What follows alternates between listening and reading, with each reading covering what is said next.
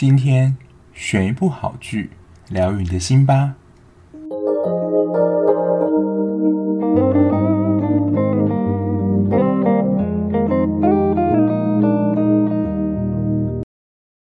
Hello，我是小 B，欢迎收听今天的节目。来到海岸村恰恰恰的第十四集啦。那因为我真的是每一个礼拜这样子录，我没有预先录哦，所以我都会观察说，哦，他这个礼拜在 Netflix 上排行会掉到第几？没想到居然就一直排在第一。不晓得就是我已经播完十六集的时候，它是不是还是会在榜上？但我想这个热潮应该还是会持续一阵子啊。那之前金宣武的新闻已经稍微了。又有一个反转之后，最近好像就没有比较多的新闻了。不过我最近观察他的粉丝人数，IG 的又冲上了一个新高点。我之前看的时候是来到七百八十九万，现在可能还持续的在增加中啊。不过在剧情上呢，就是在十四集的部分开始进入到一个新的转折啦。在上集其实就红班长就变得不是慧珍他认识的那个人了。那这时候就可以看出。就是斗直，就红班长，他好像就是一个只学会忍耐，但不懂得表达自己情绪痛苦的人。所以在这时候呢，慧珍才会成为他的树洞。我在看到这一段的时候，就想到我们在性格上会分成 A、B、C 三种性格的人。那红班长呢，我一开始也是属于这种人啦，就是 C 型性格人，他就是属于会比较压抑自己的情感，然后也是不敢表达自己的情绪。就我们在。大家平常说就会称为那种烂好人，就他可能自己已经忙得要命了，可是他都还是会先放下自己手边工作去帮忙别人，然后到最后才发现说，原来就是累得半死的是自己。还有一种特征就是，这种会想起我以前的样子，就是我可能自己碰到什么困难，但是我不敢表达，就是我觉得我讲了之后会可能带给别人麻烦。但我后来渐渐有一些改变，当然是有学到一些教训，跟就是真的带给人家。一些麻烦，然后被骂的情况，就会过度的压抑自己的痛苦，不敢说出来。可是我后来，当我真的说出我的痛苦，我没有办法处理的时候，其实别人真的不会对你怎么样。可能我身边碰到的也都是好人吧，他们都蛮有耐心的，就是帮助我，然后给我一些建议，然后说：“哦，你有痛苦，或是你没有办法做到的话，你就跟我们说就好了。你干嘛有点你干嘛这么客气的感觉？”我觉得可能是，就是我担心我说之后他们会讨厌我，或对我有一些评价，这是我当时非常担心的部分。可是后来我讲出来之后，发现这些事情几乎一个都没有发生，所以后来我就蛮自然的能够跟别人表达我自己的困难，或是我做不到的部分。这个部分还有一点相关，就是拒绝别人这件事情。我蛮喜欢以前我在补习班的时候，我们老师说的一句话。他说：“一个不懂得拒绝别人，就是不知道自己底线的人。”我后来想想，真的蛮有道理的。就是你没有办法说出你的困难，或是你没办法拒绝别人，你把那些超过你自己负荷的工作或是痛苦独自吃下来的话，然后到时候如果真的做不完的话，我真的就会觉得说，好像就会很怨怼，说为什么别人都不来帮我，就会产生这种。很负向的内在循环，所以你要说最好的方法，就真的是你需要表达你自己可能真的没有办法做到，或是你有困难，你要拒绝别人的要求。所以在这里，红班长，我觉得他这样的样子跟我当时的情况是蛮像的，因为他可能觉得他自己现在这个样子，他没有办法配得上慧珍，会让慧珍对他很失望，然后没有办法喜欢他原本的样子。不过慧珍在这部的设定，我真的觉得她是一个包容性很含容的人，因为她就把她自己行为成树洞嘛，就是你有任何的委屈啊、痛苦啊，你好像对那个洞有点像是黑洞感觉，你在那边喊一喊、叫一叫，他好像也不会有任何的反应，或是你投掷这些。你要说非常负面能量，就是这个树干碎掉也不会，它就好像黑洞一样，能够吸纳你这些负面的情绪。就我还是再次表达，就是我对于这一部慧珍这样角色个性的爱，我觉得真的是设定的很强。主要 CP 这一对红班长后来就去找了坎里老奶奶聊天散步，然后那时候呢，老奶奶就对他有一番开示，这部分我觉得蛮精彩的，这部分我们就先放到后来，现在聊一下其他队的 CP 吧。上集有提到。张永国、华真跟楚曦这个三人组还没有结束，他们在今天这一集呢，又爆出了一个我之前完全没有想到的可能性。大家看的时候有猜到吗？因为我一直可能就是一开始他设定了张永国就很想跟楚曦有一些什么，但是因为就时间过太久，加上华真跟张永国已经结婚了嘛，所以他就是不可能又。再跳入他们之中的感情，我会这样子去做联想。没想到呢，楚曦这时候就突然跟华真告白，其实他喜欢的是华真。继我的上流社会之后，又一对蛮明显的女女 CP。不过华真真的也是很开明的，能够看得出他们感情真的很好了，所以他才跟楚曦说，喜欢一个人不是错。然后楚曦就在看牙的时候陷入他们之前。住在一起啊，一起玩乐的画面，然后他当然也是很羡慕华真跟张永国的关系。不过华真跟楚曦这样的关系，会让我想到一种情况，我觉得这不论是同性之间的感情啊，就是异性之间的感情也是这样，就可能平常相处在一起，然后是很好的朋友，然后突然的就被告白说就是。蛮喜欢他，那如果被拒绝之后，就有一个很尴尬的情形，就是如果当被拒绝的时候，能不能够当成好朋友？我觉得这在同性之间啊更明显，因为可能大家都觉得说，哦，如果是好朋友的话，可能像是哥们或是姐妹这样，不会有太多的想法。然后如果是你的朋友突然跟你告白的话，我觉得惊吓的指数可能会占比较多，就是完全没有想到这个可能性。如果他对你是没有任何感觉啊，或他可能从来没有想过，可能你是喜欢同性的话，他自己应该也会蛮尴尬的。那这个告白人其实就会很害怕，说万一自己告白的话，就是会不会失去这段友谊的关系。我之前在实习的时候还模拟了一个情境，因为以前我们实习的时候其实是要写一些。呃，心理卫生的文章，然后它其实就有点像是呃读者投稿他的心事，然后我们作为就是那种专栏作家要回应他说，哦，怎么去解决这个情况？然后我当时模拟的情况就是这样，就是喜欢同性的朋友，但是到底该不该跟他告白这样的烦恼，虽然说。有人投稿是杜撰，因为就是自问自答，我们自己设计问题，然后我们自己回答。但是我相信这个情形是还蛮多真实会发生的情况，所以我觉得华真对于楚曦这样的态度，我真的是觉得还蛮感人的。他也很明白的表示跟他说，哦，他可能跟他不会有进一步的发展，可是他还是希望能够跟他保持友好关系的。这条线我觉得收的还蛮漂亮的。然后其实上一集。永国跟华真的关系其实就已经恢复的差不多了，不过这时候又把他们对于彼此之间的感情又讲得更清楚一点，而且张永国就是正式跟华真道歉，就是真心认错，说能不能够原谅我一次，让他们的关系能够重新开始。其实就是因为他还爱着他，所以就不希望他去相亲啊。其实用你要说肚脐想就知道，如果你。爱着或喜欢一个人的话，你不可能会让他去相亲这种行为，因为你可能就会有失去他的机会。然后，假如他真的被别人追走的话，这个剧还能演得下去吗？当然，令华珍感动一点，他其实有提到，当他父母生病的时候，永国也是爱屋及乌的，就是能够照顾他父母，然后同时也照顾他，这真的是蛮感人的。我们在上一集，如果还没有听的人，也可以去听一下《人间失格》里面朴炳演的正珠。虽然他们在一开始说就是父母就各自照顾，不过他对于女主角的父亲也是有非常多额外照顾的。就这一点让华真非常感动。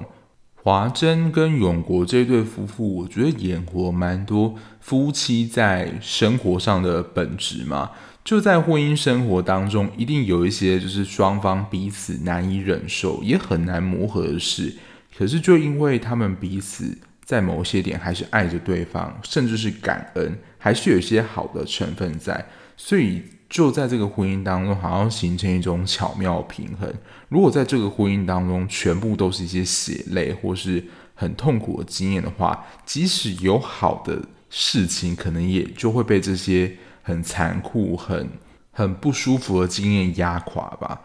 而且他们的小孩还很小，所以他们离婚这件事也要考虑小孩子的感受，要如何的跟他说。就先预告一下啦，十五集应该是我觉得所有十六集里面哭点最强的，就是大家在看十五集的时候，如果已经看过的话，就会知道说可能就会用掉一整包卫生纸，但没有这么夸张啦。但是十五集就是集合了众多感动点，包括华珍的小孩。是其中一个，大家如果还没有看的话呢，就可以稍微的期待一下。再来就是这一出剧的副 CP 啦，崔刑警跟表口味师，哇，他们这一对其实也是发展的算是蛮有戏份的。但你就会看得到，就是感情慢慢的培养，加上崔刑警本身就是一个比较憨直的人，所以如果你是个性比较急的，就是想说，天啊，这个人怎么就进展这么慢？不过崔刑警在这一集，我觉得呈现出个议题，就是送礼物这件事情，到底要送多贵重礼物，或是什么样程度的礼物，才能够代表说我们的感情是怎么样呢？不过在剧中，像他这样子连续送非常昂贵礼物，我觉得是真的有点多啦。真的在接收到礼物的人，会觉得小有负担，想说你怎么会送我这么贵重的东西？那我要以怎么样的礼物来回报你呢？所以美善其实也很明白的跟崔形景说，这礼物太贵重，他其实不是很喜欢这样。就美善的个性跟慧珍是蛮像，都会直接的表达出来。这边会有人觉得说，哎，他送礼物给你，代表他很爱你，就收起来不是很好吗？大家会有这样的一个想法吗？就同一方一直的送礼物，而且可能是蛮贵重的礼物。会有一个比较明显的问题是，很容易形成不公平的感受，因为一直都是对方同一边在付出嘛。那会发生问题的时候是什么时候呢？就是吵架的时候就会翻旧账，就是说哦，我之前送你什么什么什么，但你都没有对我做什么。那另外就接受那一方可能就会说，是你自己心甘情愿要送我的啊，就蛮容易形成这种不公平的感受。如果送礼的那一方可能又特别在乎公平这件事情的时候，那我觉得真的就是会一发不可收拾。然后这一集就是后半部拍得很像零零七一样，就银泽就是一个军事迷，但就好像把陈信搞成是一个毒品交易一样，让美善提心吊胆说到底是在搞什么，然后他是不是有染上什么恶习？结果没想到就只是军事迷在买卖东西而已。虽然这个桥段有点小突兀，但是我觉得设计的还蛮用心的，让大家稍微的会心一笑。不过在他们两个交往过程里面，我觉得这一集隐者就是崔形景，还蛮以他的感情价值观在行动的，就跟美善是以结婚为前提交往。我不知道现在大家就是你的另一半，他在可能交往一段时间之后，跟你讲这句话，你会有什么感觉？但我觉得这句话放在交往很前面跟中间，在后头讲，其实感觉不太一样。如果在前期就讲的话，其实我会觉得有一点压力，因为其实都还在彼此认识的阶段，其实很多方面可能都完全不知道。可能啊，有些因为有些人后来就会同居嘛，然后就渐渐的很多的缺点就暴露出来，然后可能就发现有一些的冲突啊，或是习惯真的没有办法磨合。那那个时候你又说要以结婚为前提跟人交往，好像自己也讲得太早了一点。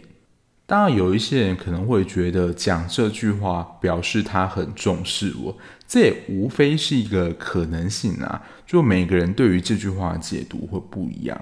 但至少我觉得在这一部的崔形景这个设定里面，他是很认真，真的是以这个前提为交往。而且我觉得这边有一个蛮有趣的情节，之前他不是就跟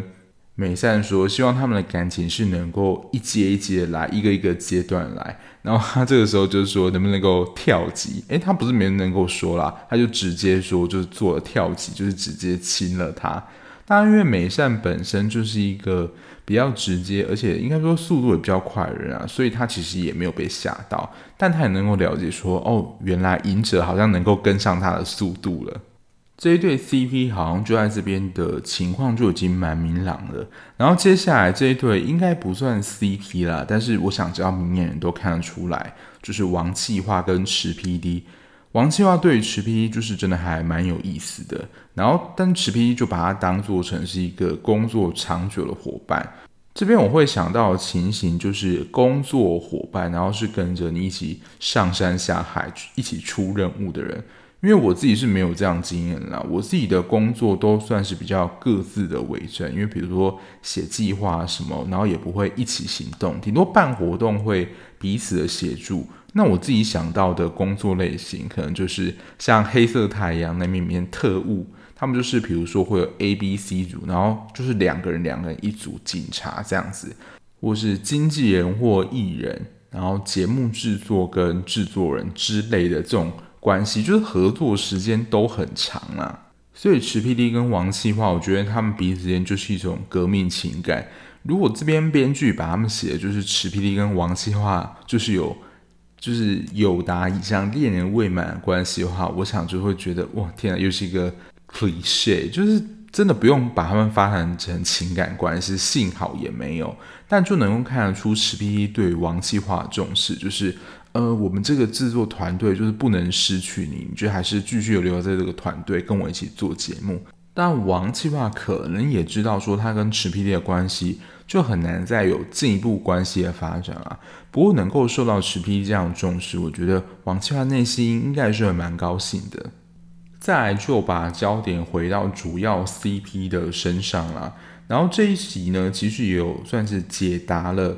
之前有一位学姐会来找斗直，他其实就是朴正宇，就是斗直的前辈，但呢当时就已经死亡了。然后这一集有揭发死亡的原因。不过我觉得红班长真的也是蛮衰啊，因为他们同时在车上，然后发生车祸，然后只有他自己活下来。但是那场车祸其实也不是他的错啊。那他的太太因为没有人可以怪，所以他就只好把这个愤怒转移到斗直的身上。当然，斗直也很愧疚啊，因为只有他自己留下来，然后前辈当场过世了。然后我看到这边才解答说，哦，原来是这样。就是之前我自己在做笔记的时候，有写一个神秘学姐出现，就是他有跟斗直打招呼，可是也没有说他是谁。哦，原来这里才就是能够把它连起来。不晓得大家在看的时候有没有一开始就发现，那可能是他前辈的太太。我是看到这边才完全的连起来了。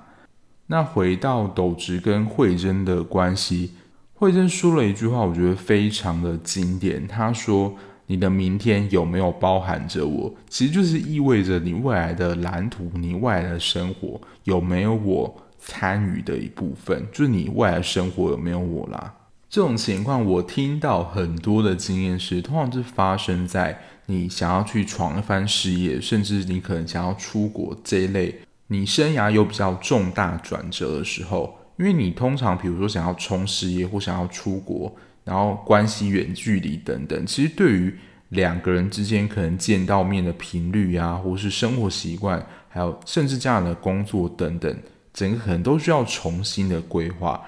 那有些人可能就会选择去创业，或是出国等等。我觉得他的心态可能会抱着是说，我这一去或是这个创业可能会非常辛苦，或是很久，我不想要连累你或拖累你，让你很辛苦。可是我觉得另外一方会想着是说，你有没有将我考量在里面？所以中间有一个很重要的环节，就也会让我想到《俗女养成记》啦。就是陈嘉玲，她到底要不要去拿掉孩子这件事情？她到底有没有跟蔡永森讲？被告之人都会希望说，他们是有跟他们讨论过，然后再一起决定这件事情。我觉得就是他所谓的“你明天有没有包含我”这件事情。如果没有包含我的话，说实在听到也会觉得蛮心寒的。这时候，我们的慧珍女超人又摆出出非常冷静的样子，提供斗直。段时间好好的想一想，他们之间的关系到底要如何的发展。所以这个时候斗直就去找坎里，就是散步，然后开始。然后这时候呢，坎里老奶奶讲了一句话，我觉得非常的受用。她说：“帮助别人是好事，但也要为了自己而活。”这也是我这一部当中非常喜欢、非常有哲理的一句话。我觉得很多人会搞混，就是自私跟爱自己这两件事情。就爱自己，我觉得就比较像是凯老奶奶讲的，为了自己多活一点，比较关注自己的感受。可是，在这个前提之下，是不伤害别人的。可是，这个自私这件事情，好像就是真的只考量到你自己的利益，你就不管别人死活。我觉得这两件事情是不一样的。还有我们刚刚前面提到的 C 型性格，C 型性格有一个特性，就是会过度的牺牲跟付出，然后就是失去了自己。以前在一些剧集或是电影里面，可能会听到说，就他可能为他付出了很多，然后他就说，看着你快乐，就是我也会高兴起来。就他如果能够快乐的话，他为他付出这件事情的话，他自己可能没有得到什么，但是能够看到他笑容或是开心的话，他就很满足了。现在想想，这样的内容会有点让我毛骨悚然，就是会有点过度的牺牲跟付出。就完全失去了你，就你完全没有考量自己的感受。我觉得凯琳老奶奶讲这些话，它不只适用在爱情关系里面，我觉得在任何的关系或事情里面，真的都非常的受用。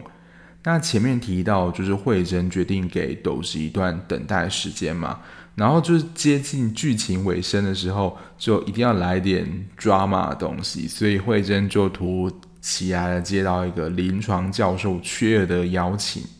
刚刚是他问说明天会不会有我？那他如果接受了这个 offer 的邀请的话，他可能就会离开工程，回到首尔或去更远的地方。他们要相处的时间或机会也就越来越少了。所以这对于慧珍来说是一个很艰难的决定，而且。从他形容来讲，这是一个很难的机会。如果我拒绝的话，可能之后就没有这样的机会了。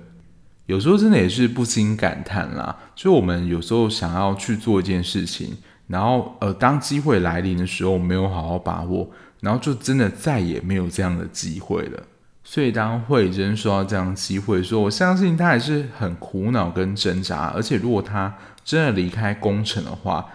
工城唯一一家的牙医又要再一次的收摊了，又成为一个没有牙医的地方，所以这个时候呢，就换慧珍陷入长考了。然后最后还有一段呢，就是开始在铺陈，就是宫城三大之谜的第二个，就是红班长消失的那五年到底去哪里呢？那接下来也会在十五集，就是跟大家做一个。完整的揭晓到底那五年发生了什么事情？为什么就是只领最低时薪？他虽然在剧情当中没有明示，但从它的剧情发展来讲，我猜测是这样。那如果想要听到我对就是这个第二之谜的一些观点的话，就敬请锁定下一集。第十五集真的非常精彩，我甚至觉得比十六集还要更精彩，所以。有继续听下去的听众，就一定要继续锁定啦。那还有什么内容或情节你觉得非常重要，没有拿出来讨论，或是我有 miss 掉内容，你觉得很可惜的话，都欢迎到我的 IG 或是 Apple Pocket 上留言告诉我，我漏掉哪些地方，或是你觉得一定要再拿出来讨论有关于海岸恰恰恰的东西。那今天节目就到这边啦，大家拜拜。